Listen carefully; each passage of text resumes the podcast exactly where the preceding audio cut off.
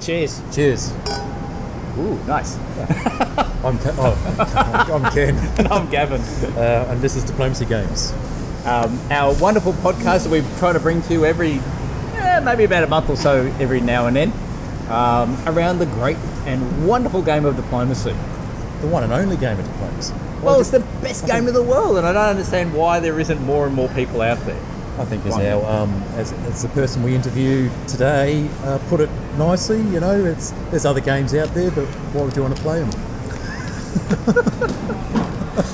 Actually, I had uh, a, a very strange experience. I think it was last week playing uh, over at VDIP, where I was in the middle of negotiating with a, with a player, and um, it was a it's a player that I've, I've got an alliance with. We've had lots of great comms and everything like that, and I kind of was, and I was middle of like I, basically I was making this very. Uh, we talked about this actually off tape. You know that that series of very strategic plans, and as a result of that, you know this might result in this. So this is my sub plan, and blah blah blah. Okay, so And you're, you're building a pyramid of plans. Yeah, yeah, yeah, that's Yeah. right. But um, and it's like, oh, okay, I really need to kind of spend some time with you to bring this all together. However, my wife has just kind of said she wants to play Ticket to Ride, and she never plays bloody strategy games ever. and she seems to be hooked on this thing. Uh, ticket to Mrs. Yeah, Mrs. Gavin. Mrs. Gavin. Gavin. ticket to ride. Yes. Oh, great. Okay, yeah. So um, our, our son. Oh, oh, we know that. Our son got us uh, Ticket to Ride Europe for Okay, our Christmas yes. And yeah, just like it's become a very regular game that gets played at the moment. And it's Oh, like, well, bravo. she can play that. She's happy to do that. She's, she's kind of getting a little bit shitty that I'm starting to build some aspect of what we do in diplomacy with strategy and thinking things through. Like, you know, uh, there's certain Making deals. I won't move it over here. I won't- I won't block this railroad here. No, no, no, no, no, no, no, no, Nothing, nothing like that. That would get me really, really in the shits. Sorry, me in the shit. Okay, because that's Making deals, That's that- why she won't fucking play Monopoly with me. Because when our kids were younger and we were playing Monopoly, she would just get so fucking annoyed because I, okay, I didn't actually know this was against the rules, but I negotiate deals around the board, such as okay, look, let's say I've got Park Lane, okay, and I want Mayfair. Someone's Yeah. got over there's got Mayfair. I said, okay, look, I'll trade you. I'll buy Mayfair. I'll pay the fair face value for it, but it's part of the deal. Um, if you land on those properties, I won't charge you any rent, no nothing. You know what I mean? it's like, well, sure. You know, they're a bit short of cash. They wanted to focus on something else. So I'd, I'd cut these various deals with people, and then my wife would get the shits that I'd basically always win. You ever played Settlers of Catan? I have. Yep, that's another wheeling and dealing game. Um, You have to be very strict about who you can trade your cards with, put it that Maybe, way. maybe not. Maybe it wasn't Settlers of Catan. No, it was. It was. Uh, is it? Oh, say Cauca, no, Caucason, Carca- Cassoni, Carcassonne. Carcassonne. Yeah. Done that one.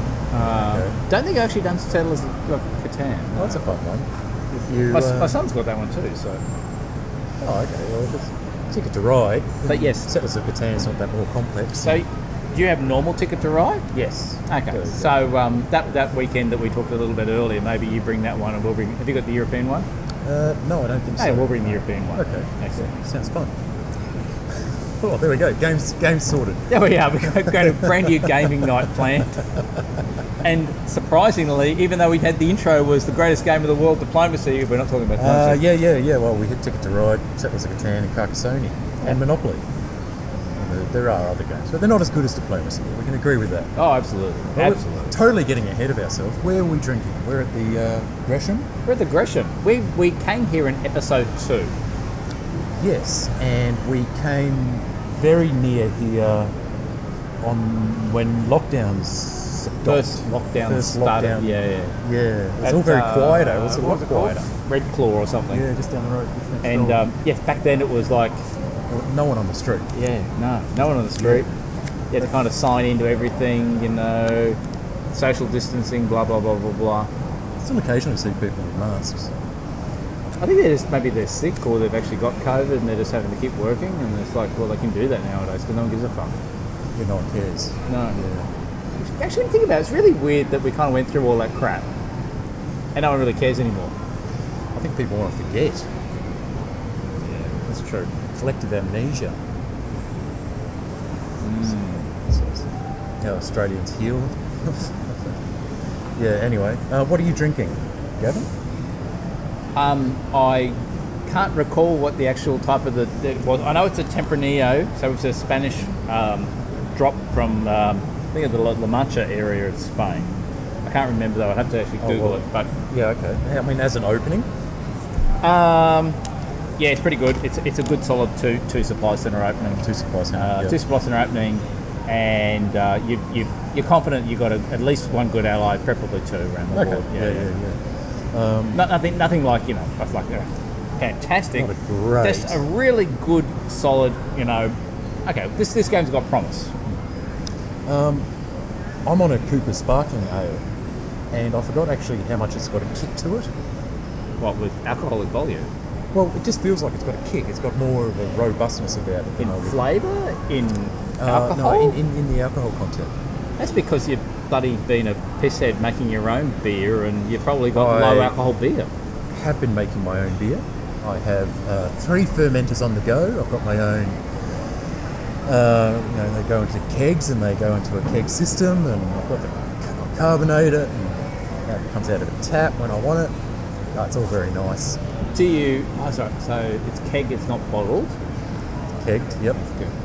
So I don't have to do the secondary carbonation, right? So Yeah, normally exploding bottles. no exploding bottles. Yep. So you uh, you brew your you brew your beer four days, five days, depending on your your work. Yeah. and then uh, you just literally decant it into a keg, seal the keg, put that under pressure from CO2. Yeah. It's kind of like a soda stream type deal. Yeah, wherever they are in other countries. Only you, you, you buy the bottles in big, you know, solid yeah, it's just gas carbonated gas. Yeah, yeah, you know, in a yeah, canister. gas bottles. Yeah. Um, yeah, and then you regulate it and you put it up to the right PSI pressure. You run under pressure for 24 hours, and bam, you got your 24 hours, that's it. You've got your carbonated brew. 23 litres worth. So why does it why does it take so much longer if you're doing it in the bottles? Is because you're having to wait for it slowly to slowly do it naturally rather than under pressure.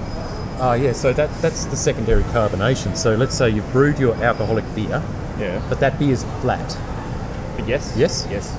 and then you decant it into uh, bottles. Yes. So I'm not sure what the standard bottle size for drinkers overseas are, but in Australia it's three, 750.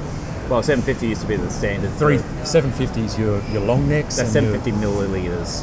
750 mils. Yeah. three quarters of a litre. Uh, so what's that? Um, I don't know. I don't know. Isn't it about Gallons? is it, about, is it five liters in a gallon Yeah. So or four liters in a gallon? Yeah. Uh, American Anyway. viewers are probably. Yeah. Anyway, but whatever, A whatever big, it is. big bottle of beer, Yeah, big bo- yeah, and a long neck of beer. long neck Um, beer. And then you drop two tablespoons of sugar Yes. into that, or two carbonation drops. Ah, right? yes. So kind of, and it'll then react with the yeast, convert it to Yeah. So carbon the dioxide. remainder yeast Yeah. in the in the beer, exactly. Yeah, carbonates that. So that's why you have to let it sit for two, three weeks to re to actually carbonate that section inside the bottle, which is where the explosions come from. Yes. um, from you know mismeasuring the amount of sugar you might put in, or letting it carbonate in a space that's too hot for it, or uh, bottling it too early so Yep. that the brew hasn't completely brewed and fermented. Um, is also another error.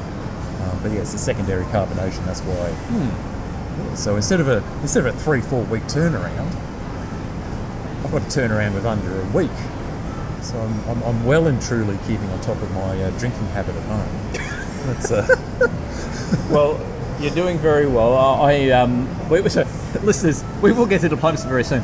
Um, I, I, I've, I've actually made a conscientious effort, um, beginning from the new year, to try to eat better. You know, bravo. Yes. Uh, you know, drink a little bit less. That's going Bravo. 50-50. Okay. Is this a New Year's resolution thing? Yes, but it's, it's been difficult because like uh, everyone in the house has seemed to have kind of you know double down on it, so I have to kind of go with the flow. But um, well, on that fine foods thing, I've also been doing biltong. Yeah, yeah. So- let's, let's let's talk about that later. Okay, let's talk about that later. so, uh, for anyone who wants to hear probably more about that, Maybe- maybe subscribe to it's the Patreon. Patreon. Yeah. Uh, we'll, we'll kind of add that to the Patreon feed. But um, how about we talk a little bit around our interviewee today? Yes, so Chris Brand.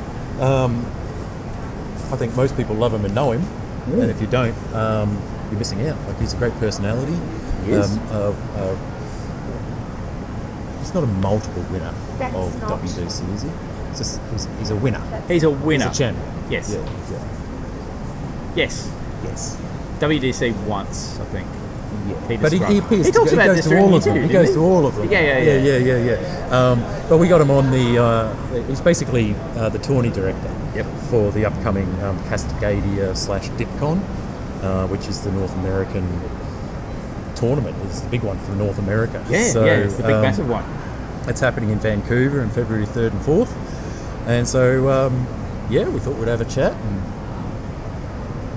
get the insight, get the lowdown, get how the scoring how, and, uh, you know, how the, you know, what's going on, who's, who's, how many boards and all of that sort of stuff. So, well, should we jump to it? How about we do? All right, all right. See you guys on the other side. See you soon. Chris Brand, welcome to the Diplomacy Games podcast. Thank you. It's nice to be here. I've not done this before, so it's exciting. We kind of did it by default. You kind of sat around a table when we had a recorder Oh, at one stage. yeah, okay, I did do it, but I didn't really. I, I was mostly concentrating on the beer at the time. So. um, but it's okay because no, none of our nor- sorry uh, uh, air quotes normal listeners would have heard that because that came actually out on our Patreon feed. So, um, Ah. uh, so which case, yes, this probably will be the first time that you, you've been on on our podcast. Uh, obviously, not necessarily an unknown identity in the diplomacy space, uh, being a previous uh, world champion. Uh, and many, many other titles, I'm sure. But one of the key things we wanted to talk to you not that many other titles, to be honest. Well, maybe not official titles, but I'm sure people kind of talk about you and give you an official, uh, their own un- unofficial title. Um, but I think that's probably a good thing. I know, I know any any title I would give you would be a good title. Um, but yeah, well, what we want to really kind of talk a little bit about today was around uh, the Cascadia Open, which is coming up uh, in February. So Yeah. it's February, isn't it? it is the third and fourth of February. Yeah, early February. So just over four weeks from when we're recording this. Well, I have Yeah. no idea it's going to be on the air. So. Well, hopefully, hopefully, uh, Ken and I get a chance to catch up this week in the pub, and then uh, next weekend will come out. So hopefully, if, if I haven't stuffed up and listeners are listening to this, there's three weeks to go, which means it's probably peak time to uh, either a buy a, a plane ticket and head over to Vancouver, or fuel up the car, or whatever like that. Um, but it's also not just the Cascadia Open; it's also the DipCon as well at the same time, isn't it?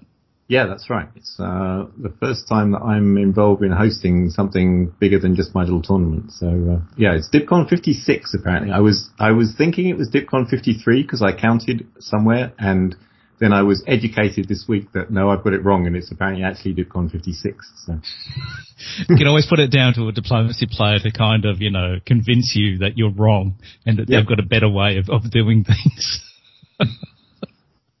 um, so you, you talk about that being something different to a normal, normal run of the mill tournament that you just ho- host. Yeah, this, I mean, for anyone who's normally or hasn't been to a Cascadia Open before, how does, how is that normally would compare to expectations on a, uh, on, on an actual DipCon? Um, yeah, so I'm running DipCon very much like I would regularly run Cascadia Open, except it's going to be bigger. We've got um, significantly more people than we normally have. So uh, normally we're we're right around three boards around. We've been pretty consistently three boards per round. Um, we've comfortably got five boards around for February, very close to six boards around. I'm hoping we'll actually be twice as big as we normally are, so that would be pretty cool. Um, yeah, other than that, I've decided not to do anything too different because Cascadia Open is sort of, we've settled into, I, I did a lot of sort of experimentation at the beginning and I've sort of settled into what seems to work well for me and people seem to enjoy it and come back. So, uh, didn't want to break anything too much. Well, I mean, I guess that's the other thing is, is if, you feel that there's extra pressure on there, at least having something that you're relatively comfortable with running uh, with Right. just double the number of people is um, uh, probably probably not just double the number of people though. It'd probably be triple the amount of angst though. Uh, Yeah, I mean, I think with anything like that, when you have twice as many people and twice as many boards, there's there's more than twice as many interactions, right? So there's a lot more chances for things to get uh, interesting. And I, I, I did see when it comes to the, the scoring system, it's a little bit. Well, sorry, I'm not familiar with it. Was it was it Manor? How, how what was it called? yeah. So yeah, it is- tell, tell us a little bit about that. Okay, so um, How that's different to what people might normally be used to. Um, traditionally, for a long time, the West Coast kind of settled in on sum of squares as a reasonable scoring, scoring system, where basically you take the at the end of the game, you add up, you you take your center count, you square it, you then add all those numbers together, and basically get the ratio of how how much of that pot each person got. So if you ended up on like um, 12 centers, that throws 144 into this pot. And then if the total came out at like 288, then you would get 50 points out of the 100. Um, what that tends to do is if you're down at one center or two center, by the time you've squared that, you get like one or four, and that doesn't add very much to the pot, which comes out at 200 and something. So you're getting like fractions of a point, and basically people didn't really care very much at that point. So um, in England, I, I never actually played in England, but I've, I've learned about the history of face-to-face diplomacy in England. So um, ManorCon was a, a long-running tournament in England. Um, they originally played with Sum of Squares, and then they uh, tweaked it basically to try and fix that problem. So it's it's some of it's still basically Sum of Squares, but it effectively adds some extra centers to everyone, which get, means that even if you're only on one or two centers, it's still worth playing that game out and trying to keep those one or two centers rather than just saying, I, I don't care, I'd rather go and have a beer or something. Because I'd imagine otherwise, in, in the straight sum of squares, there's the incentive is for the bigger players really just to, to wipe out everybody else just because they're not going to get much anyway, and there's a bigger chance for them to get uh, more points at the end of the day. So Yeah. this is probably a little bit more of a look. Some people might call it a bit more Care Bear, but it's probably actually it's more in, in tune with what the game's like and how things actually run. I would have thought. Um, it means that um, there's definitely, like at the top end, there's a big incentive to get one extra center. Like if you're on 15 and you can make it 16, that's a huge difference. you know, If Yeah. everyone else stays the same. you know. um, so yeah, it's it's uh, it makes for some interesting games. It, it's uh, yeah. Uh, any scoring system though, you get surprises. You know, you you you read the scoring system and you think, oh, I can sort of see how this is going to play out, and then some board does something completely different and just takes you by surprise. That that makes sense. Um, and of course, normally, you know, being, I mean, I suppose the Cascade, I mean, Vancouver. I've been to Vancouver. Lo- lovely, lovely city. Uh, obviously quite close to the American border. I'd imagine normally you get a few Americans, kind of more from down that uh, west coast side of things coming up, but. I'm guessing that there'll be a lot more other players potentially from East Coast and bringing their own different playing styles and so forth. How do you expect um, that will probably pan out for the tournament? Um, yeah, you're exactly right. Mostly, um, most years we get uh, the West Coast tournaments tend to support themselves. The, the big one being Whipping down in San Francisco, and my own in Vancouver. And then there used to be tournaments in Seattle. It hasn't happened for a while. There's occasionally been something in Portland, and most of the players in those areas will tend to support the West Coast tournament. So you tend to see the same, a lot of the same people. Um, we are getting a lot more interest from further afield. We've got uh, two people coming from Australia, which I'm very pleased about. Um, Andrew Goff is finally making it out to Vancouver after promising me for many years that he was going to make it. So, so that's always nice to see. Um, and Jamal is also coming out, which I'm also very pleased about. Um, and then, um, yes, there are, uh, there are not many Europeans, but there are at least there's at least one person, maybe two, coming from England. I haven't got the list in front of me. I should have I should have done my homework here, but I didn't. Um, and yeah, a fair number of people sort of from elsewhere in North America. Um, uh, it's the North American Championship, so people are people will travel for for DipCon. in, within North America and even from further afield. People like big tournaments. Does it actually mean you hand out two trophies, one for the actual Cascadia Open and one for DipCon, or is it kind of combined into a single trophy? I believe we're doing one trophy. Uh, trophies we're still in the process of buying, and Riaz is actually doing the doing the shopping for that. So he's going to surprise me with whether we have one or two. I think it's probably one that's just labelled as both, but uh, we'll see. It's certainly the same person is going to get both the winner of Cascadia and the winner of the of DipCon and the North American Championship. So, yeah. And, look, um, I, I obviously your your partner in crime, uh, Riaz, is, is also helping coordinate this. What does it come when it comes to actually organising a tournament like this? What how do you separating responsibilities and what you do and what you don't do? Um, yeah, Riaz in particular has been very helpful. Um, he's not the only local who helps me out, um, but he's the he's the sort of my number two person. Um, the deal we have is that uh, Riaz wants to play. Riaz hasn't been able. He's got younger kids, so he hasn't been able to travel much recently. So um, he wanted to make sure that he could actually play in Cascadia.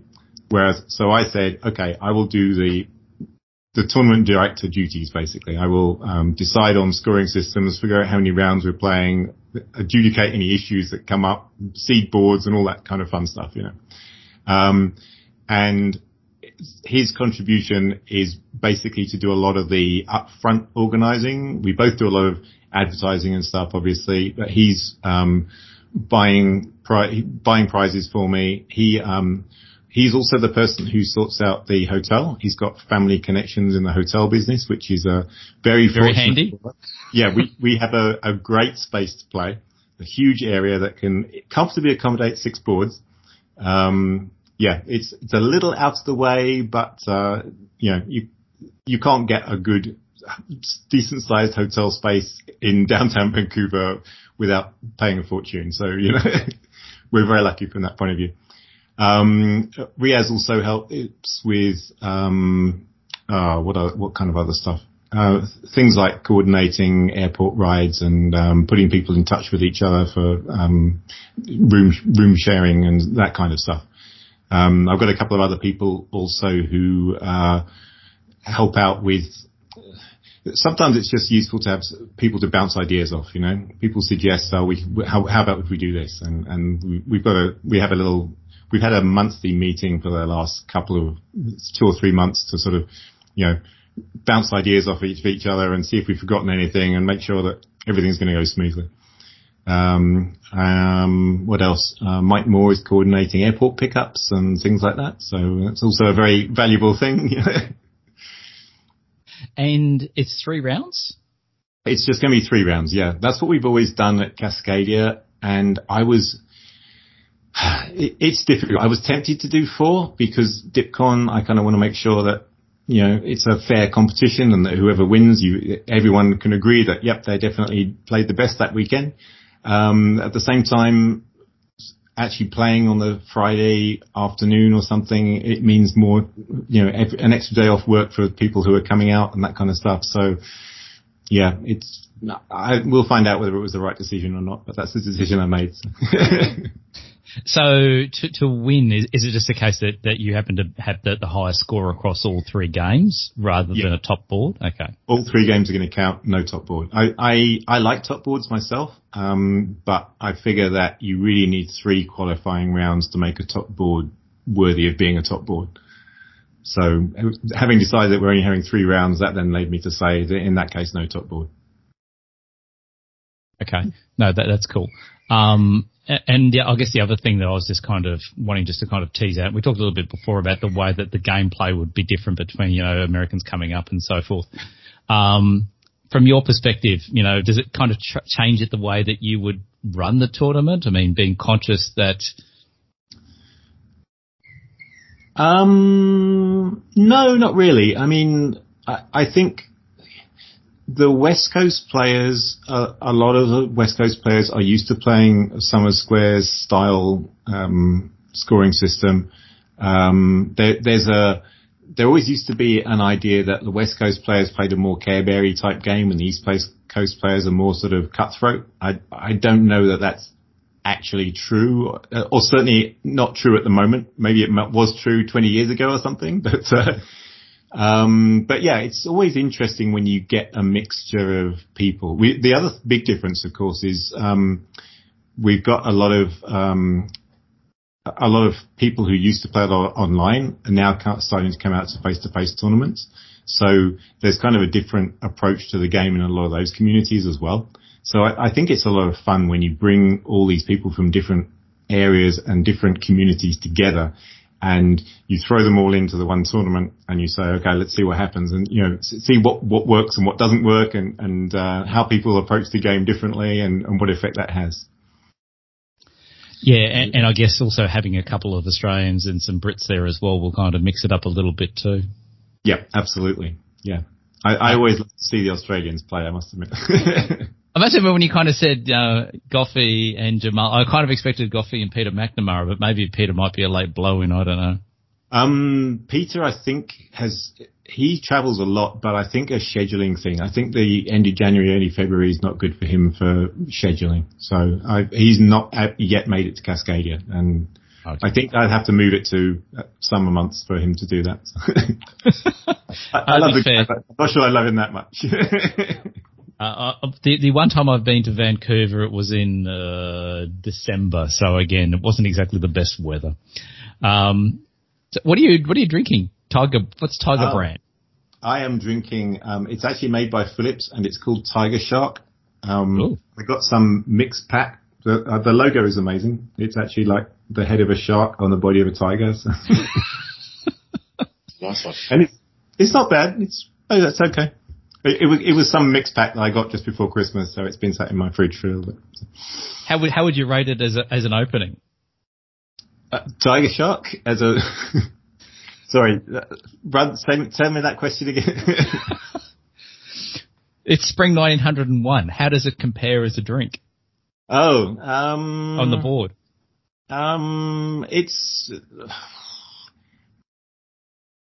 it's not my favorite opening. It's um, yeah, it's one of those where you where when when the adjudication happens, you're reading your orders are read out and you're, oh, I, I, was toying between going that there and there and I really wish I'd picked the other one, you know? It's like, it's not terrible, but it would be better if, you know? um, Ken, were you about to ask a question? Sorry. Oh yeah, yeah, yeah, yeah. So how did, um, how did the idea of combining the DipCon and Cascadia come about, Chris? Um, I think, well, DipCon is kind of a moving tournament anyway. So what happens is, um, it moves around North America and ideally it sort of moves uh, around the country as well. So we try to, that there's, um, once upon a time there were sort of bids for it and things like that. And you would say, I want to host DipCon because I've got this vast number of people who play regularly and it's going to be wonderful and all this stuff. And that, um, that doesn't happen anymore. Now there's sort of a um, a cabal of like tournament directors who run tournaments for that are um, NADF sanctioned tournaments. It's the North America Diplomacy Federation, and basically we get together and uh, we, we say, so does anyone actually want to host DipCon next year? And then no one speaks up and then they say, okay, how about you? And we start twisting arms and things like that. And eventually someone goes, okay, I'll host DipCon. I still quite like that, but there's there's a there's some discussion and some agreement, and we talk about what what else is happening. Um, like uh, Whipping is going to be hosting um, Worlds next year, so um, there was a thought that it, they couldn't really, they wanted to do some experimentation this year to get ready for next year. So it didn't really make sense for them to host DipCon, but we really wanted to move it to the West Coast and I've never hosted a big, a big event like that. So, uh, I said, I checked with Riaz and, and the other local people and said, do you think we can do this? And, and we said, yep. So, so I th- said, yep, okay, I'll do it um, what what you got me earlier on. You remember I asked about whether it's going to be two separate trophies. I'd imagine like if you actually had whipping being not only just the WDC but also DipCon, it'd be like you know one of those World Wrestling Federation belts. You know, you've got all you've got you've won three championships all at once or something. Well, it's actually not uncommon for um, when Worlds is hosted in North America for that also to be DipCon. I, I think, um, yeah, I think the year I won in Chicago, it was also DipCon. So I, so it was like, yep, you won the you won the Chicago tournament, uh, which is also a World Championship and is also a North American Championship. So yeah, but I only got one thing to take home. Sorry, Ken, were you going to ask another question? No, no, just no, no, keep going. Oh no, no I do have a, I do have a question, Chris. You, you said that the location was slightly outside the CBD. What? Um, let's say I'm flying in from, I'm, I'm flying in from somewhere. Whereabouts? How would I get there? Um. Okay. So the the way Vancouver works is downtown Vancouver is sort of right on the west coast. Um, due south of that is Richmond, and the airport is in Richmond. And then due east of Richmond is Surrey, um, which is actually, I believe the population of Surrey is now more than the population of Vancouver. So it's, you know, it's still a, a big, big city. Uh, the main difference being that, uh, transit only sort of just makes it out to, um, Surrey and doesn't really, isn't that great. Um, but the good news for anyone coming to Cascadia is that, um, if you can make it to Vancouver airport, on the Friday, we will get you to the hotel, and uh, we, have got enough people with cars that we can transport people to the hotel and make sure that you're there, and we will take you back to the airport on Sunday even. So, if you're coming in a little bit earlier or leaving a little bit later, there are um, there is a SkyTrain which is like um, train you know, metro metro rail type stuff, which will take you. You can get into Surrey um, pretty close to the hotel. And then, then there's a bus or there's a, you know, a short cab ride from there. Um, you could take a cab or Uber or something all the way from the airport. It's a, it's a little bit further than you would probably want to do that, but it's, it's an option. Um, um, so yeah, it's not too bad to get around really. It's a, it's a little bit outside, but it's not like in the middle of nowhere or something. I, I think you as a, as a as an Englishman will also appreciate the fact that you've got just like uh, Australia. I mean, Canada's got all these names that seem to be named after the old country. Right. Sorry, Richmond. Yeah. Um, is there is there any social activities planned or expected? Yes, um, we always have a um, a get together on the Friday evening. Um, there's going to be a meal somewhere which again Riaz is organising. I believe the most likely is there's a Chinese restaurant that we went to before that has lots of space and is probably okay with us descending on them with like 40 something people or something. so, uh, um, and then before we'll probably go to a, a, a, bar or something for people that want. I believe we've also got the space in the hotel for the Friday evening. So if people want to play games other than diplomacy for some reason, then that would be an option or weird variants of diplomacy and stuff like that. You know, um, there's also I'm not sure exactly when people are arriving on the Friday, but um, a number of us are not going to be working on that day. Um, and you said that Vancouver's not at its best in December. It's not really at its best in February either. Um, there are some touristy type things that we can sort of point people in the direction of. Um, there'll probably be a coordinated lunch somewhere, but uh, yeah, it's sort of the closer we get to the start of the event, then the more stuff we're actually organising. But we'll definitely try and, you know, if you have any questions or you want suggestions, things like that, then uh, we we can help out with that kind of stuff. Sounds good. Um, obviously, with that being in February, there's only a few months later until you start hitting WDC in, in Milan. Have you have you bought your ticket yet, Chris? Um, I have not yet. Um, I I'd got as far as looking at flights and things.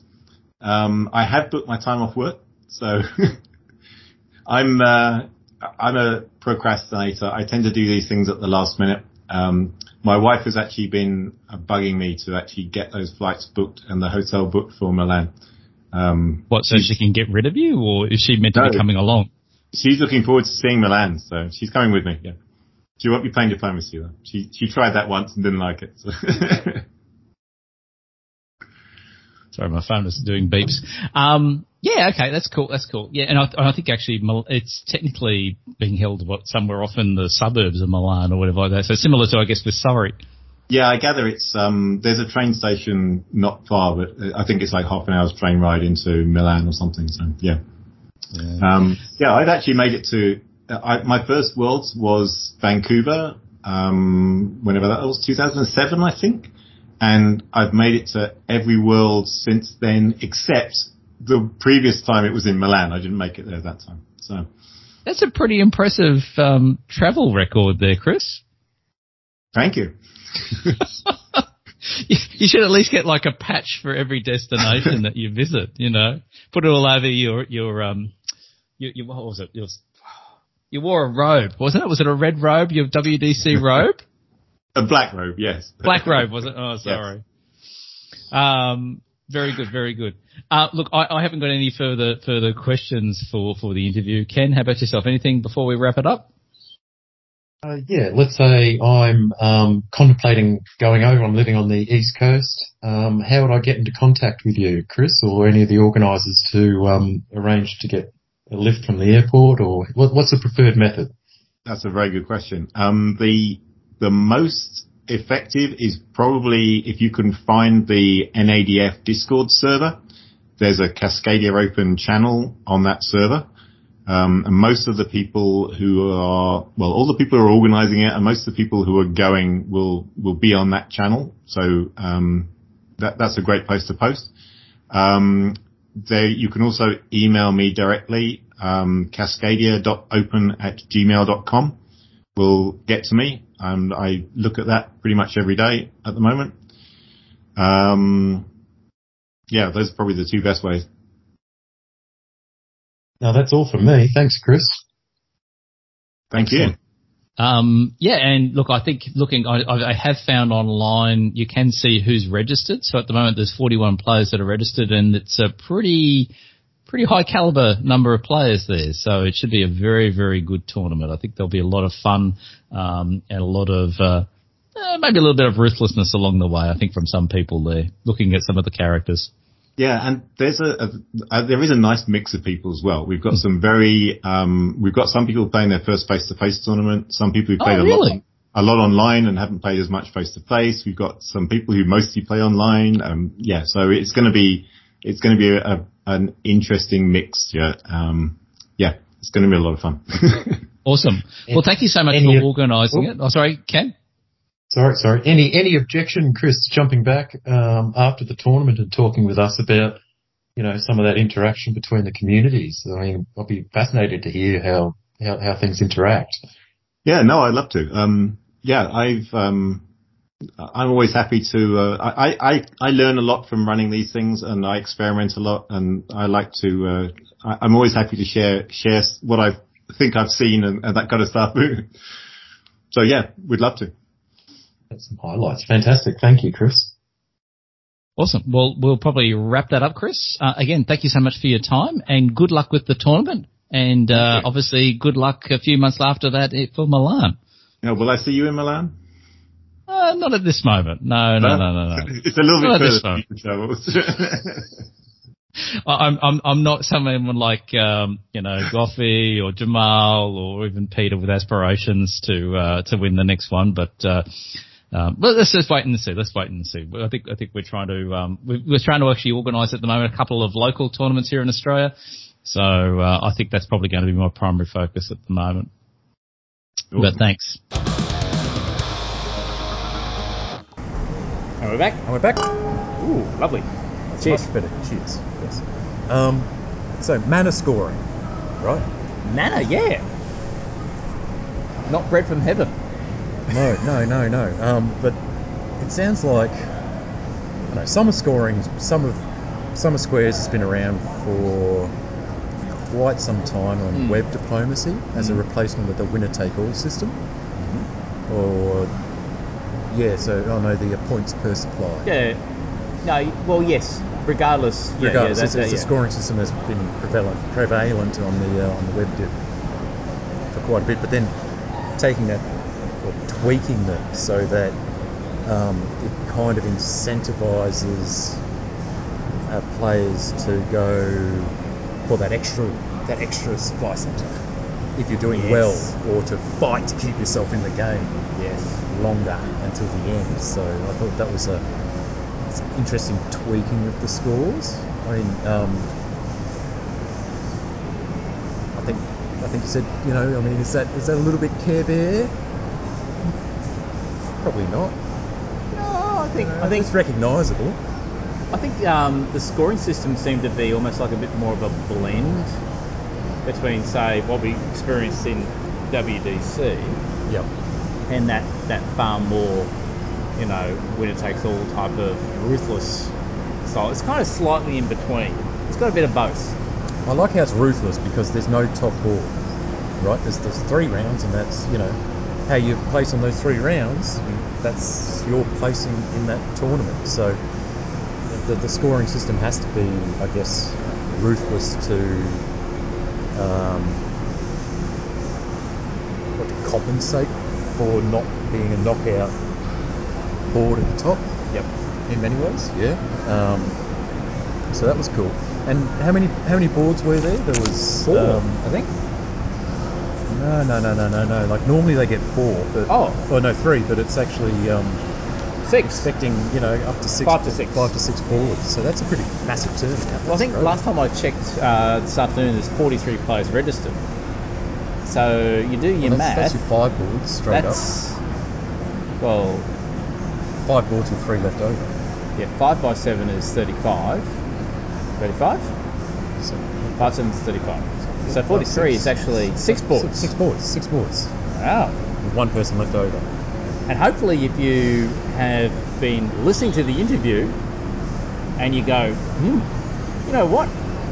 I'd like to be North American champion of diplomacy, to straddle the whole North American continent and be the supreme, you know, person who can kind of say, I'm the best at this in our in our sphere. uh, in, in, the, in, Our the, in the hemisphere? Western Hemisphere.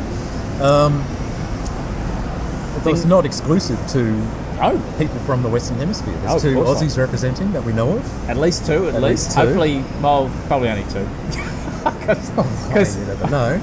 Well, I, I mean, I, th- I think it was quite clear that uh, Peter McNamara wasn't able to kind of make it. That would have brought it up to three because Peter's usually a, a bit of a, uh, a regular at these type of things. Oh, but there might be someone else who randomly turns up.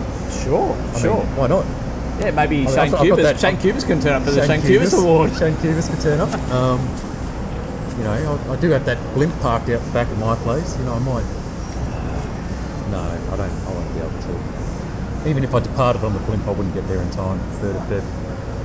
Yes, yes. Yeah. But anyway, Um, yeah, uh, I guess probably the other shout out is like how to get get hold of them. So like that's through the Discord servers. If you're familiar with with, with those, you can find uh, Chris, or if you need to contact him, it's uh, cascadia.open at gmail.com.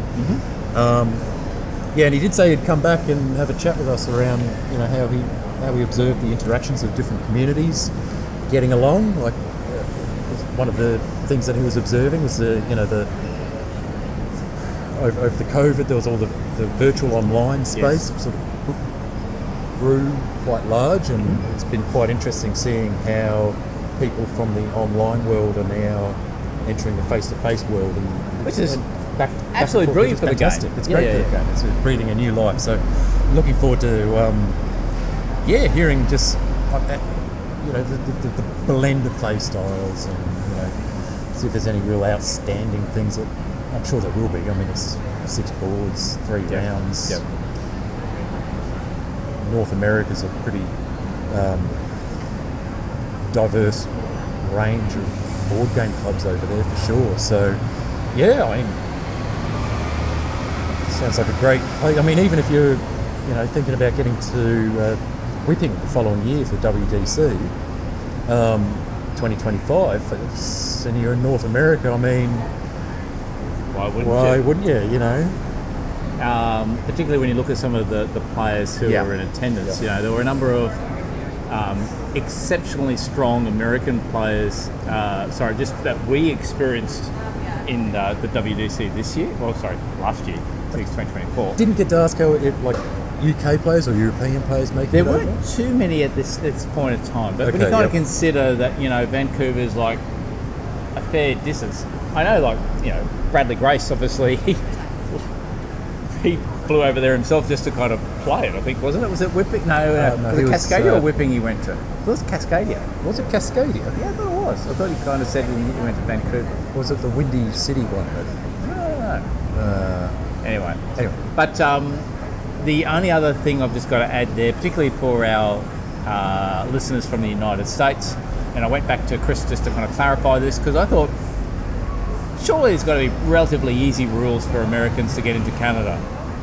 You need a passport. oh yeah, you need. A, do you really? For So either a passport, and then from reading the rest of the American, what is it, like the Homeland Security type of department, um, it was. There seems to be some other way you can kind of prove your identity, but it's through some other form of system that you've been pre-approved, blah blah blah blah blah. And I thought if you driver's license won't do it.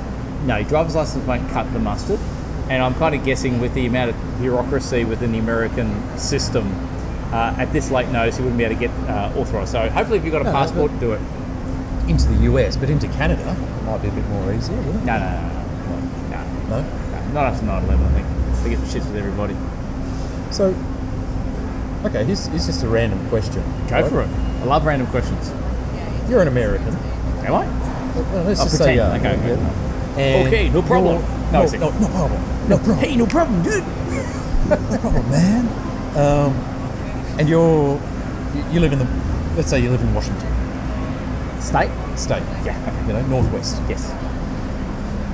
and you go. My cousin lives in Alaska. I'm going to go for a drive and go and visit him. Yeah. You need a license. You need you need We need license you need a car. passport. yeah, you need a license to drive the car, but you need you actually need, do you need a passport to get to your own state? Like because you have to pass through Canada, right? I would have thought you would need whatever is the official government approval processes to get into Canada to then get back into America. Wow. So there's not like a special you stay on this highway. But mind you, if you kind of consider if you lived in Washington State, depending on like if you're hypothetically in Seattle, you know you're only bloody like 150 k's, 200 k's up the road from you know Canadian border anyway. I say k's, just say miles. So chances are you've probably bloody gone to, to Canada some other time in your life, so you've probably already got a passport or something else to be able to get up there. So, you know, you'd know the process. Okay. You would know the process.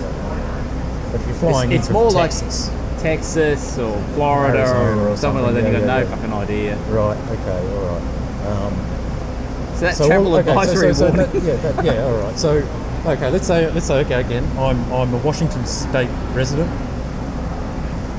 I need a passport to engage in the practice of maple this- syrup this- smuggling. Okay.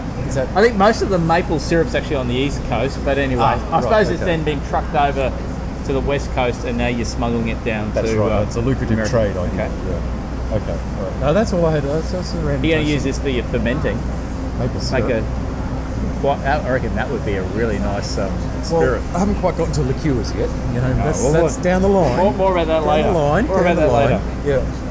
Yeah. So, Chris, thank you so much for um, the interview, and uh, we had a great time. And I'm just looking at this and going, if I kind of hit something wrong because I oh no no we used the top one, don't we? yeah, it's all no, it's, it's going. Yeah. It's all going. It's all good. So yes, Chris, thank you so much. Cheers, mate. Cheers. We look forward to seeing you at a tournament at some stage in the future when we can.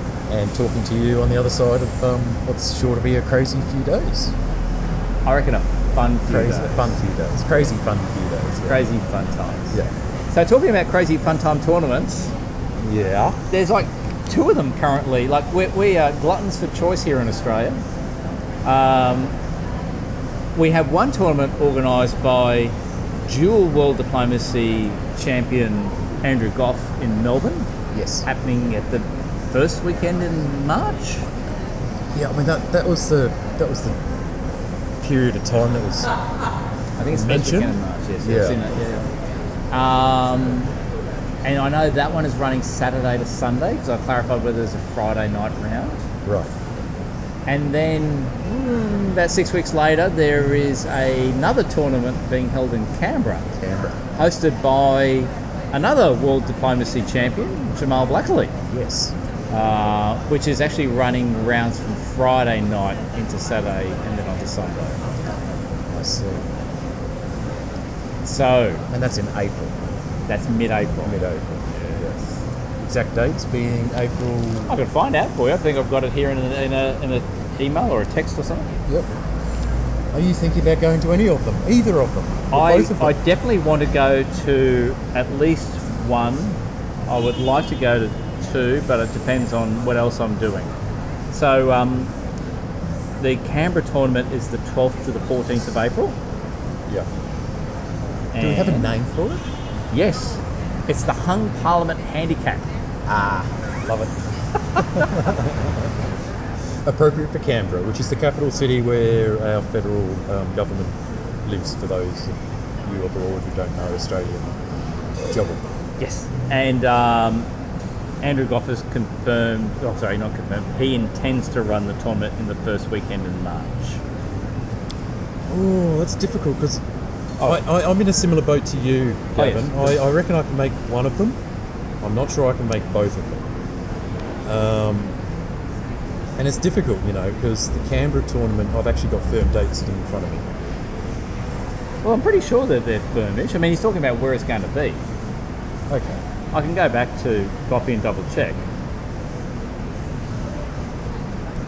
I mean, I do have family down in Melbourne, near Melbourne, Port Phillip.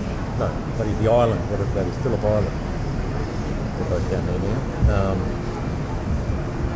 which is a hike out of Melbourne. So if I think I was going to go to Melbourne, I'd be putting myself up for the night or looking for digs somewhere. Um, and it's been a long time since I visited Central Victoria, so you know. There's a draw card getting to Victoria because I haven't been down there in yonks.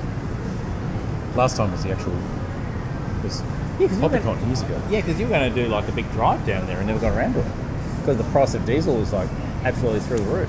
Yeah, exactly. It's just crazy. It would have cost me more to yeah. But then you got the luxury of having a car down there. It's the, handy. yeah. I'm going to Melbourne soon. You're going to Melbourne to the Well- tournament? Well, no, no, no, no. In two weeks' time, I'm down to Geelong. So one of The uh, Mighty Cats, best team in the Australian AFL. oh, is it? I don't know. Are the cats the same as the lions because they're both felines? No. No, totally different. Okay. One's better.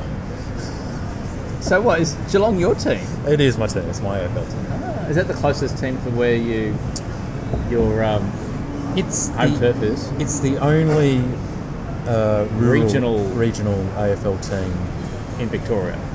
in the AFL. All the other teams belong to cities. Although it's Geelong is not a city.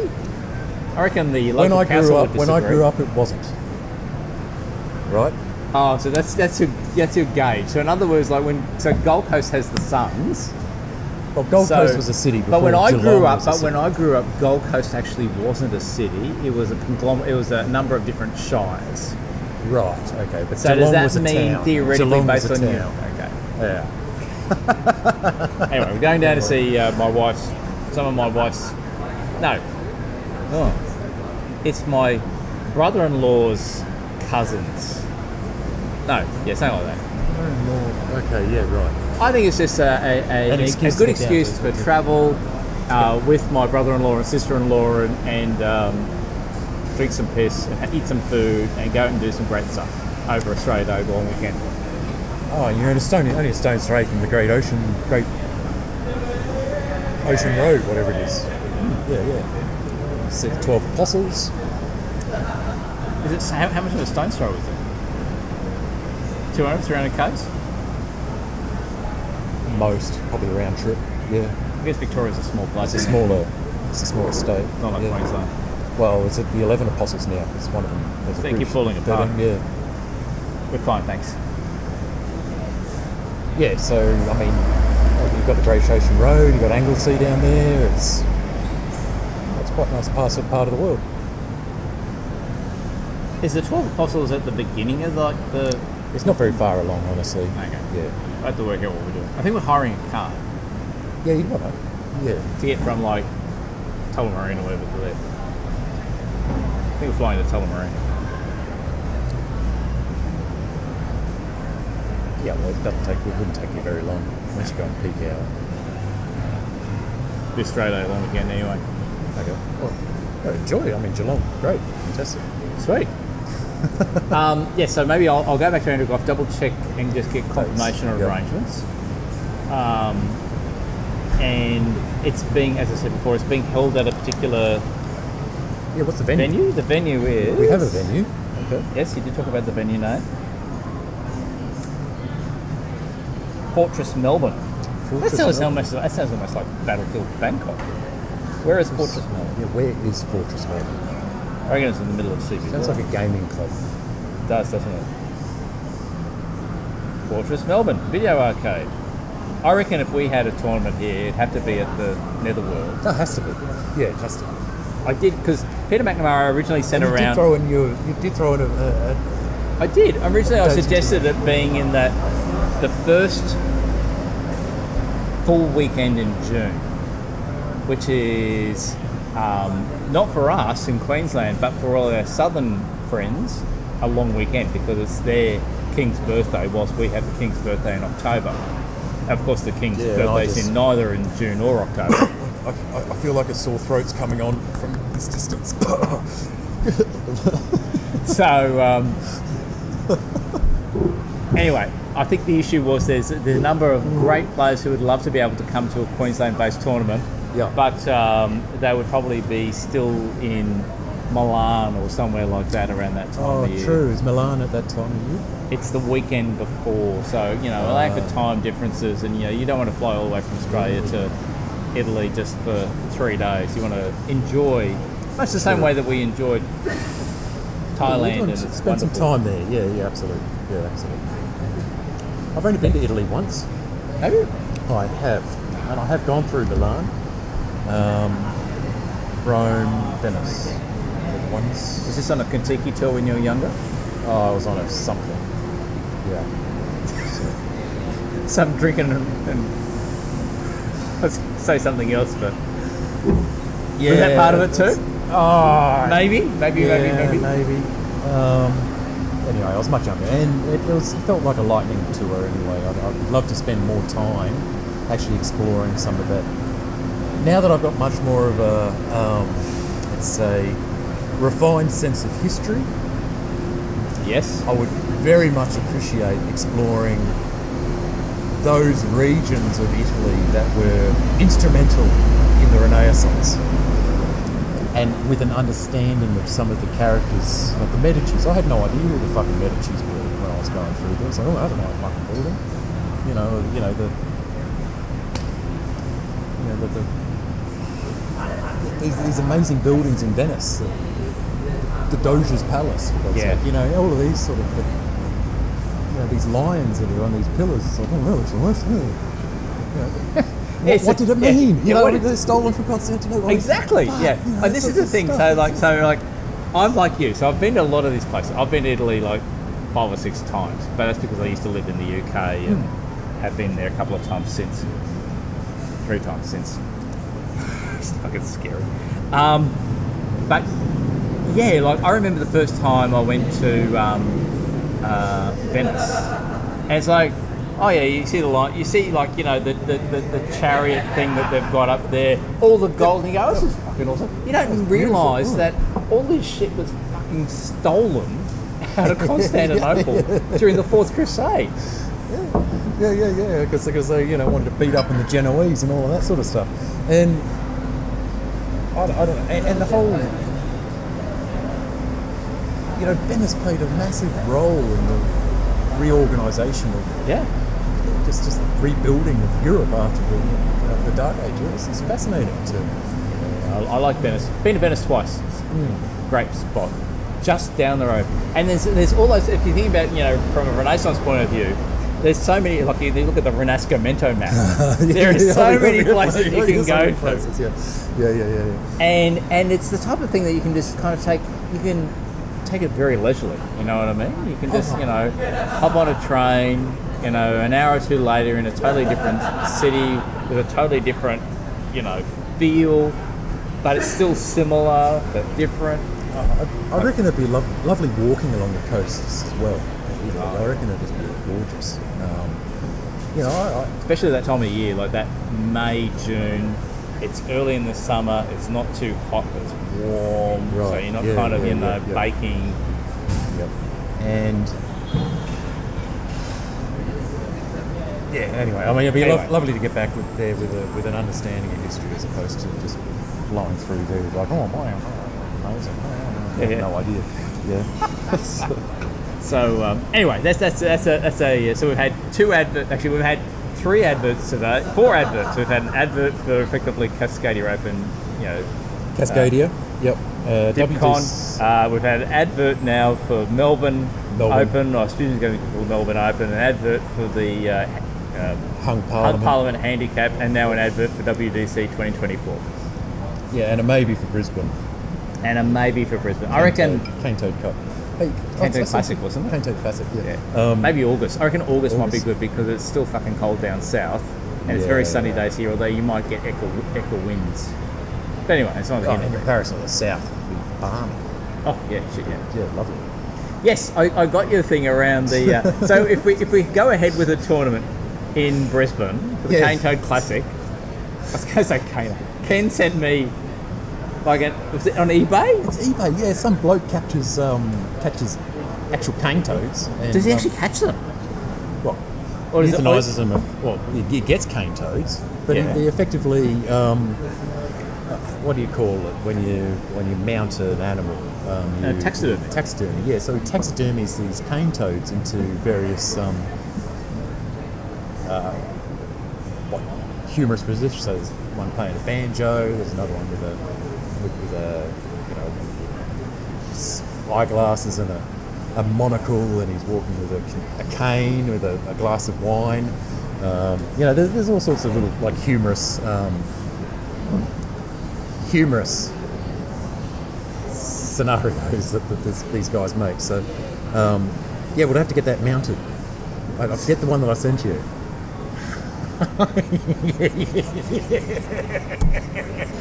So for listeners, is this so cane toad is just like the world's most ugliest amphibian that you could possibly imagine. Um, the reason we're talking about the cane toad cat classic is that, and I'm sure other people around the world have a similar thing when it comes to sporting fixtures. The, the, the local teams call themselves something. Right. Yeah. And here in Queensland, um, for, for rugby league, there's this big, big, massive tournament every year, effectively, a championship every year called the State of Origin Rugby League. Yeah. And uh, officially, you know, the Queenslanders are called the Maroons, and the New South Welshmen are called the Blues, Blues, because of yeah. the colour of their, their jersey. But unofficially, and everyone kind of knows, that the actual New South Welshmen are called the Cockroaches because they're south of the border. Yep. So, you know, they're behind under the stairs and everything. And Queenslanders are called cane toads. And the reason we're called cane toads is because during the impotent wisdom of the, of the, uh, the state government in goodness knows how long ago, 30s, 20s. probably, we've got, we have a lot of cane fields up, up here, up further up north. And they were having a problem with cane toad, sorry, cane bug. Yeah. So they went, oh, there's uh, this solution that's over in South America to get rid of cane bugs. They've got all these cut toads over there. They eat cane bugs. They ate cane bugs. Yep. So let's bring them all over here. So they brought them all over here, and of course, the cane toads went, fuck these bugs. There's so much more interesting things to eat here, and started eating the other things instead of the cane cane bugs. And, And then started progressing outwards, trying to find more and more shit for them to eat. and what makes them particularly pernicious is, well, two things. Is their rate of um, reproduction. Oh yeah, they fuck like crazy. Nothing eats, nothing, there's no natural predators. because they're poisonous as Because they're poisonous. Yeah. Right? In fact, if your dog licks the back of a cane toad, It's going to be dead or off to the vet at least. oh, he's like, he's, he's, he's going, it's like it's like an LSD trip, you know. he's, he's, he's high as a kite. Um, let alone eat one. If he's eat one, then he's off to the he's off to the bed. Yeah, especially if it's like a oh, little, little, poisonous. little, you know, fluffy or something. Yeah, so you know, there's massive bird kills until they realise that finally wised up after many, many years that this thing's eating cane toads is actually not a good idea. Uh, but there's still a lot of animals that just eat them. I thought the magpies got them, flipped them over, and just ate the inside of their guts. I thought that was okay because that bit didn't actually have all the poison. It's more on the outside shell. Yeah, because they learn. Yeah. They didn't know initially. There was a massive bird kill across all populations. Ah, yes, yes. Yeah, yeah. So they- magpies waste up, waste up. Yeah. Yeah, and there's birds that do, but there's still birds that, you know, Yeah. dumb dogshit birds that never learn. Yeah. So in other words, Yeah. so there's these these fucking pervasive pests that were introduced, and as a result of you know, we get called cane toads. So cane toad classic is like the name of the tournament. Um, and Yeah. yes, the intention So- is to have like as, as you were looking at before, like a trophy of a taxidermy cane toad. This one is an example. Is sitting on a stump, like a little mini stump. He's holding a cane. Holding a cane. How ironic! It's a cane toad holding a cane Holding a cane, yeah. with a little Walking pair of cane, um, yeah. old old old timey spectacles on. yeah. It says vintage taxidermy, so that means Oh, I don't, yeah, I don't think there's he new makes one- them yeah, there's plenty of other ones out there. I wonder if somebody would actually be able to make I'm sure one, one, of these holding like it, a yeah. little miniature diplomacy board. Oh yeah. Now that would make a good cane toad classic trophy. But these things aren't cheap. You know, they, they cost a bit of money. I mean, how much was that vintage one? It wasn't that find out it? It sold for sixty-five bucks Sixty-five bucks. and fifteen dollars postage. So, I, I, you know, okay, so But sixty-five. would you, would you do that bucks as the as, and so you get a new one every year? Just fork out. Maybe you just charge like you know five bucks entry fee. Sixty-five. I, no, just, I'll just cover that. Just cover it yourself. Just cover it. No, Yeah. okay. Just suck it up. Suck it up. I'll suck it up with you. It's only cost, cost of doing business. Okay. yeah. And um, yeah, look, I mean, you know, I mean, down the line, I could turn a pedestal to put it on. Oh yes, you can. You've you know, got some skills. on, and yeah, I mean, if we wanted to get all fancy about it, spray it gold, and there she is. Um, Okay, so Look. how about we uh, we move on to our next venue? yes, because we have drunk here before, as you were Yes, so we've got to go to. We, we do need to go to a new venue every Yes, time, and um, we, I must admit we're getting to a stage where maybe it's just because of the timing. There's not a lot of there's not a lot of new venues that are opening that we haven't been to before. for the five o'clock start. Yeah. Yeah, for the five o'clock start. So ha- usually having to come to somewhere else that's actually open earlier and move on somewhere else. Yeah. All right. Cool. I'll look after the bill and then we'll uh, head on over. So, guys, Be back soon. back soon. Cheers. Cheers. And here we are at so what was the name? Rockwell's. Rockwell's, um, which is uh, quite a fancy little wine and beer bar. Yes. When you kind of come in, they call you sir. Sir. yes. Um, Everyone's wearing ties and are very, very suitably attired. yeah, it's uh, definitely. Um, and, and actually, we're on stools and actually quite comfortable Yes, stools, yes. which is actually surprising. I've, I've been to a lot of bars and whatnot. And, um, I only really count on there haven't been that many where I think, oh, that's actually a nice, comfortable stool. It is a comfortable stool. You're right. Yeah, that's, that's actually I haven't I've actually checked out the. Oh yeah, it's got good back support It's too. got the right, yeah. It's actually just at the right spot and the right curve. I can know. Yeah, yeah. I like. I like the table's a nice. Uh, I don't know if that's real marble or no, it's a It's real fake marble. real fake marble, but um, no, it's definitely got. It's definitely got a nice ambience to it. It's got a whopping great big chandelier. It is. That is a bloody. That's a chandelier and a half, isn't it? It's a corker. Um, anyway, so I'm I'm drinking actually on here because we've walked past this place a number of times. We have walked past this place at least two or three need to- times, going. We should go have a drink there. We should have a drink there. Um, I'm having a Wilder gluten-free pale ale. I thought I'd start on the pale ales, uh, or on the ales anyway. Given I started with the slight sparkling, I thought I'd make the pale. Um, and it's um, what in the mid game now. Yes. Right, so that's a mid game, that's actually a nice cruising point, right? If my if my first one was a bit of a bombastic, it felt bombastic in the sense Yes. that I was actually feeling a little bit of the alcohol. Yep. Um, this one feels like it's um, let's just say one of the players on the board's been eliminated. Right, it's not me, Good. Excellent. um, and I've got a ni- I've got a good alliance. Okay. I'm um, I'm Austria, Yes. and Turkey's the one that's been eliminated. So that's kind of where I'm feeling. Right? Yeah. Okay. That's Yeah, yeah, yeah, yeah, So I mean, this is a good this is a good entrance into the mid game. I'm in a healthy position. There might be a bit of conflict happening in the north that I've seeded, but I'm not sure how. Um, because England, Germany, and France they're squabbling, but they haven't really made many games. Okay. So yeah, a bit concerned about Russia and Italy being, um, you know, the Bit one in winter green. Yep. Yeah. Um, so Especially after hopefully, Turkey's gone. yeah. So hopefully, um, hopefully England and Germany get their shit together and, um, you know, cease their hostilities in France. And but this is this is where the cruisy bits in. You know, it's, I'm not in immediate danger. Yeah. Gotcha. Yeah, yeah. How about yours? Well, as a mid game, this is a this is a wonderful mid game at a glance. Okay, so very rarely, because I don't see it on the menu very often, you have to go to fancy joints like this Like here, yeah. to have like a French wine, mm, Okay. and to have a French wine with a little bit of age on it. So this is a 2018 Bordeaux. Okay. So it's a, you know, five good five years old. So Mm-hmm. good good chance to kind of you know mature, release a few of the tannins, and become a quite more flavoursome. Okay. As a mid game, this is like. I think Just just to make sure that you're okay. So this glass yeah. is on Italy. It's an Italian No, glass. no, no, no, no, no. no. Oh, you're It's an Italy. Italian glass, but there's French inside. Okay. Okay. Yeah. So I'm Italy. Okay. mid game wise, let's say I've got a, I've had a good alliance with Austria. I feel Okay. comfortable there, so I'm not Yes, worried about yes, coming through the back. Yes.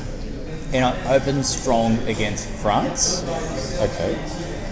And I've managed to pick up, say, I haven't got into Marseille, but I've got the Iberian Peninsula.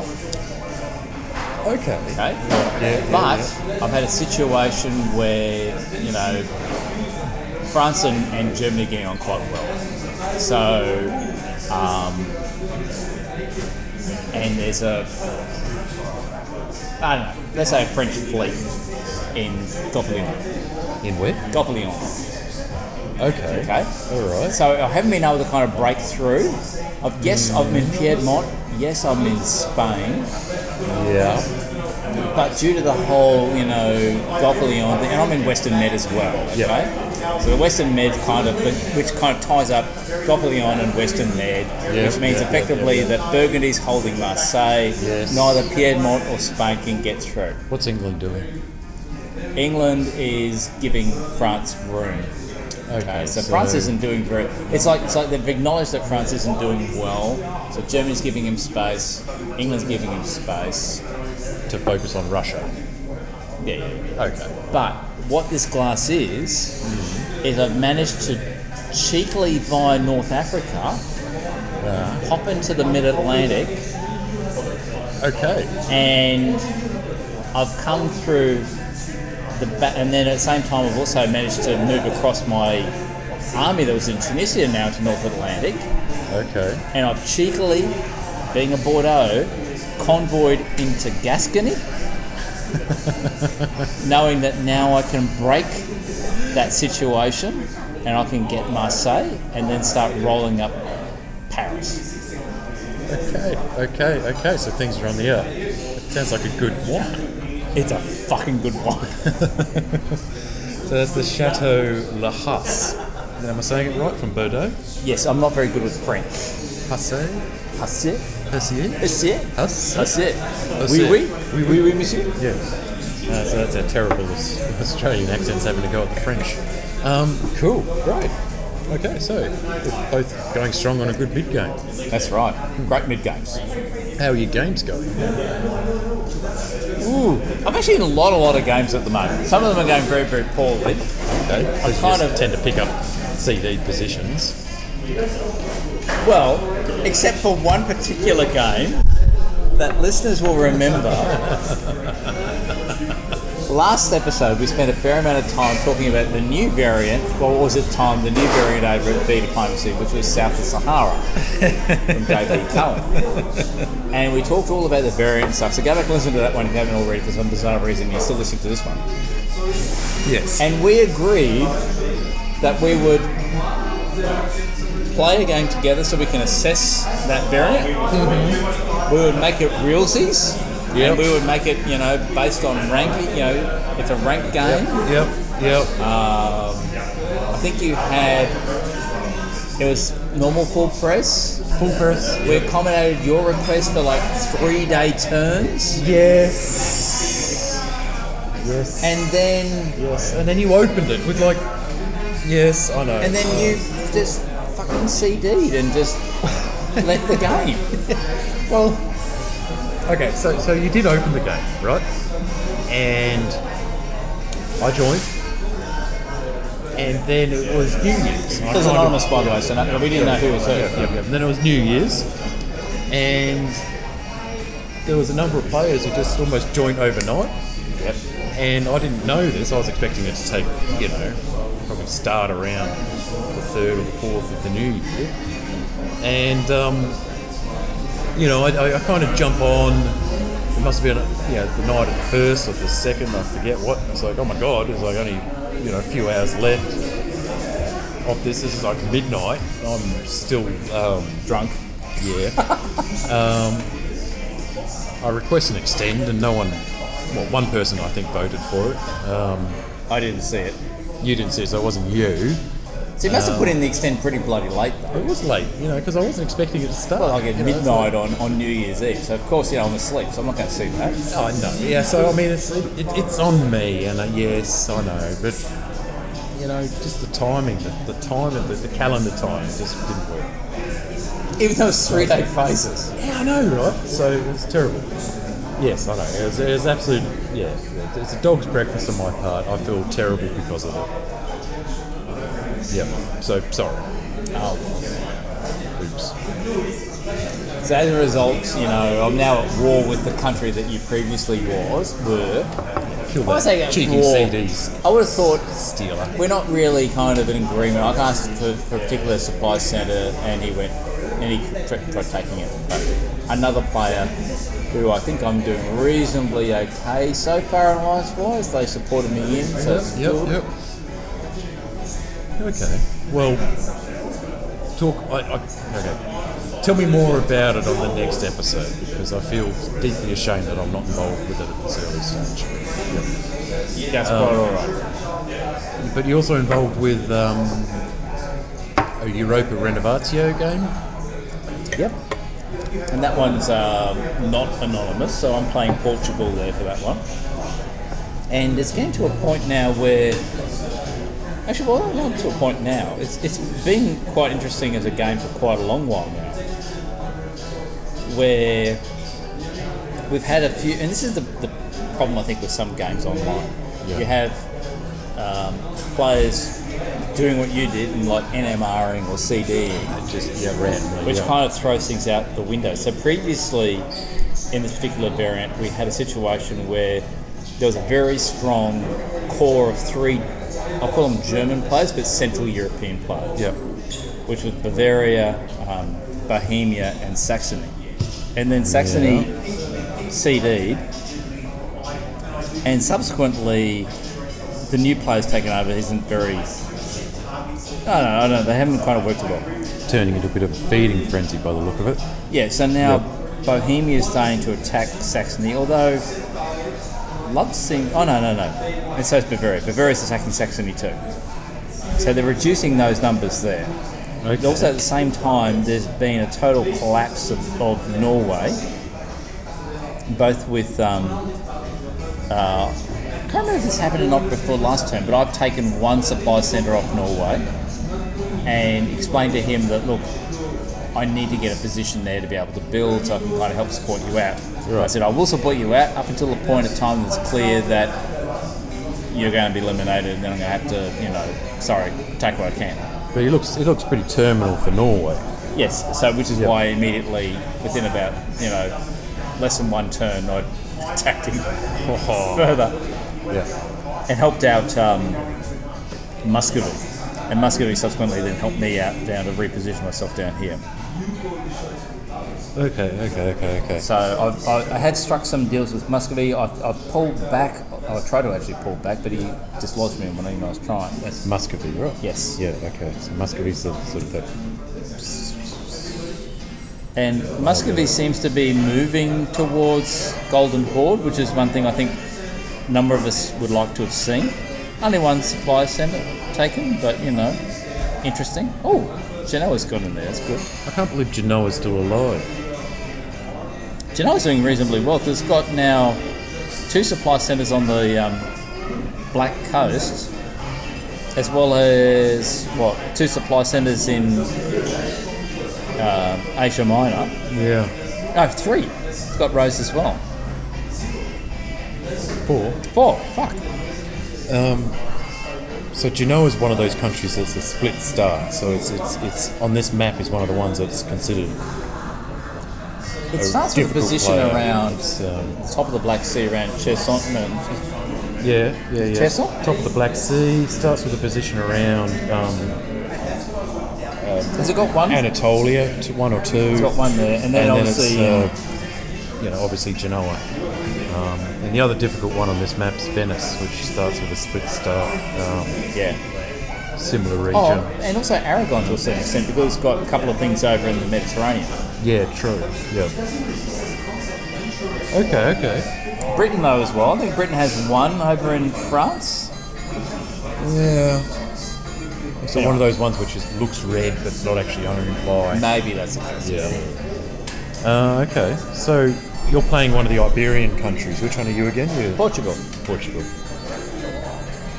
And actually, I must admit, I did have um, a small minor Kana moment when I did NMR on one turn. Oops. Um, but the NMR, and I should have checked this.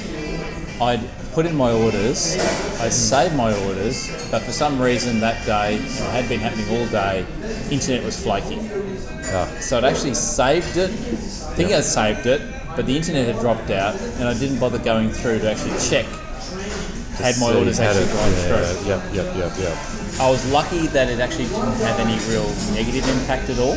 Yep. Um, the one thing that happened at the same time was I had reached a deal with Quora Quora Loop to attack Golden Horde and to give me a corridor to head on the extreme east up through to uh, attack Golden Horde, Yeah. and um, as a, and basically for him to stay in his current position, which is like four supply centres.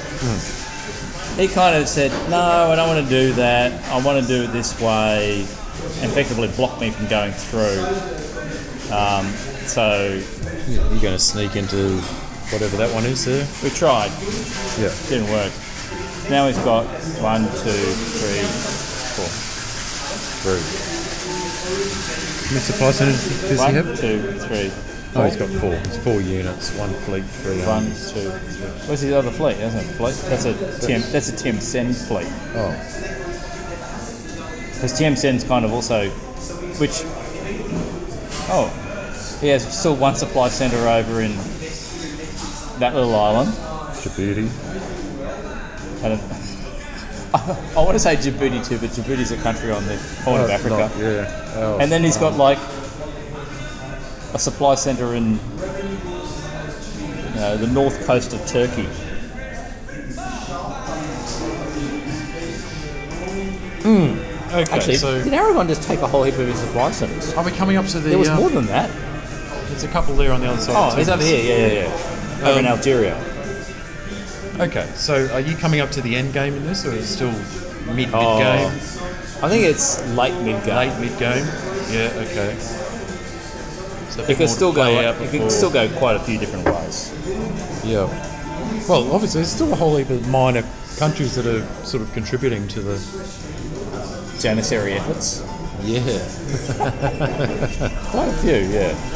But um, I must admit, there's been a number of players on this board who've played really, really well that I've observed the way that they're playing and going, that's there's a lot of skill involved in doing that and a lot of a lot of effort at the same time as well. It's a big commitment.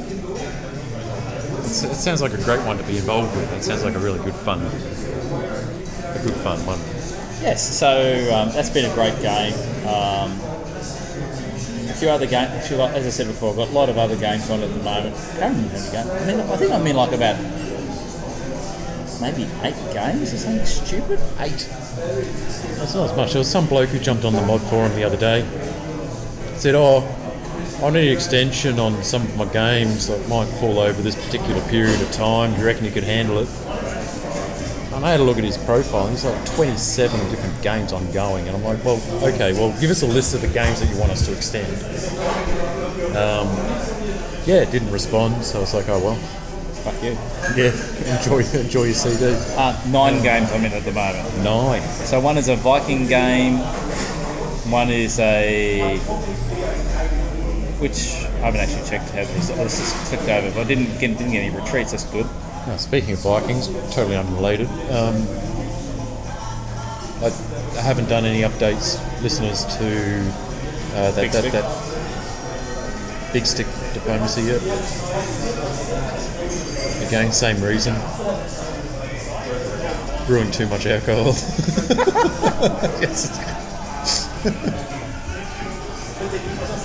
So in big stick diplomacy on, um, there's still like every single player still in the game. This is what This is the word. This is okay. This is anonymous. I can't say who I am, Okay, yeah. but I, I bought into it. It's like seven day turns. Ooh. it's painful. Still going. Okay, when did it start, though, is the I question. have no idea. Go back to um, early. Oh, August. August is August 2023. Or September. September 2023. okay, yeah, this is going to go for a while. So um, then there's like a World War Four game that I'm getting my ass handed to me. World War Four. Oh yeah, World War Four. It's a um, oh no, was it Imperial? No, it's Imperial. Oh, okay. Because the last Imperial game you did quite well in. I remember you were India. No, you were. I can't remember now. England, and you got booted out of yeah. So this one, um, it, I can't say where I am. I'm anonymous, but it's um, it's on the way out. Okay, rightio. Yep, yep, yep. losing supply centres there at a very steady rate. Um, another you'll probably go through all these things.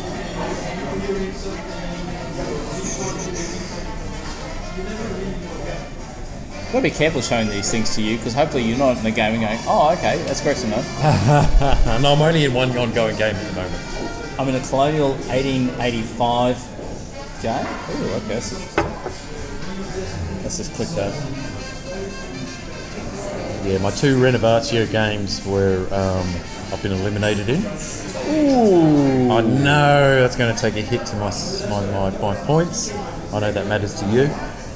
Um, and it kind of matters to me a little Which bit. Which games was it? Uh, two Renovatio games. I've been eliminated. Renovatios. So. Europa Renovatio. yeah, yeah, yeah. Uh, so um, Gumby the Gloomy Guillotine. No, Gumby and the Gloomy Guillotine. I've been eliminated in, and um, it's the best variant. I've been eliminated in. Um, I'm still active in a Splinter in a Mosh Pit.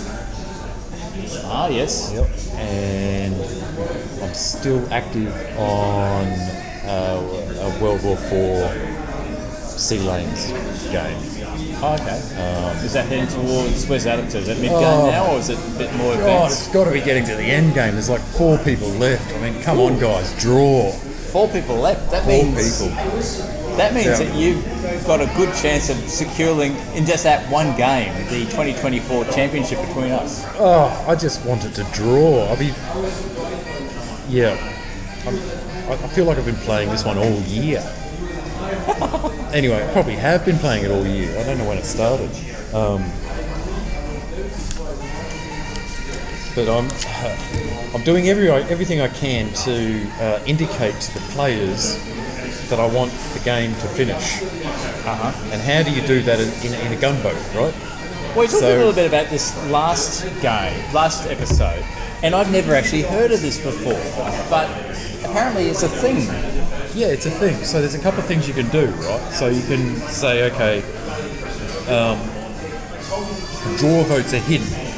You can't see if, you, someone's draw ordered, you know, because anonymous gunboats, you you can't see who's voted for a draw. But you can vote for a thing like a cancel, and that's a notice on the global that such and such wants to cancel. Or you can vote to extend, for instance, or um, you know, things like that, it creates a notice on the global that someone is wanting to um, draw up the game, essentially. Yeah, yeah, because you, you, you hit the cancel button, a notice says cancel, and then you uncancel the cancel button, and the notice disappears. So you can see who also agrees, yeah, let's finish the game, let's finish the game by putting a cancel vote in. Because, I mean, it's a sneaky way of getting around that button. Yeah. So you're saying that everyone is, is it everyone apart from one player has put in a cancel and then withdrawn their cancel? Well, the last time it happened, uh, last time I put that through, um, all of the players bar one agreed to cancel. So there were five players at that stage. One player has now been eliminated, so there's four players left. I've hit the cancel button and one person has hit the cancel. So I, I don't know where I stand. I'm in between two large. I, they just should have. I mean, much do they care about points? Just just draw. It's been a good game. Let's finish it. Well, yeah, and, and look, Iran maybe invaded maybe Amazonian. maybe that that person who's holding out is I'm just kind of hypothesizing here. They obviously have you know uh, they're convinced that they're either going to win or maybe they just don't understand your separate signal. unique coding signal. And you know because draw because draw votes are hidden, they don't know that everyone else has already put in a draw vote. And maybe they feel that there's because I think there's still one player who's got a substantially less supply centres is in there, but it's going to be pretty bloody hard to break into that player. Yeah, especially if um, yeah, it's going to be hard for the person who didn't hit the cancel button to break into that particular region of the map. Anyway, I just wanted to finish. Put it that way, so I can start a new one and fixate on that. Anyway, so we'll talk about that next. Anyway, so um, yeah, looking forward to it to finish. Put it that way, yeah. All right, well maybe we wrap this one up and head to our Patreon episode. Does that sound okay? Sounds good to me. Yep, sounds good to me. Um, I'm Ken. I'm Gavin. Thank you everyone for listening. Um, Diplomacy Games, of course, you can jump across and uh, like us on what, iTunes and all those other wonderful Stitcher. Give a review or give us a review. Yep. Thumbs up, like, whatever it happens to be. Um, or if you're feeling particularly generous, jump on uh, Patreon. It's only two bucks. Two or three bucks, two, on how two you or want three to, bucks, want on- to depending in. on where, where, how much you want to chip in. And um, yeah, jump in and um, listen to what hours and hours of Patreon recordings where we're um, all sorts Well, of so- and, and look, and look, I think it's. Um, I will say one thing right now. We did have a, a, a new Patreon supporter, and that new Patreon supporter will do very, very nicely with actually joining Patreon because inside. we've talked about a number of games that that person is actually in that we've played against, and we'll probably give that person a little bit more insight into uh, how we approach things. So, So there you go. And I'm another be- reason you may want to um, another reason you may want to jump Patreon. Um, an advantage in, in the game. and of course, uh, you know you've got um, you've got us on speed dial essentially. So, chaps, thanks again for listening. Ladies, Ladies. everybody else, we Till love you time. all. We love you all. Till next time. See ya. Bye bye.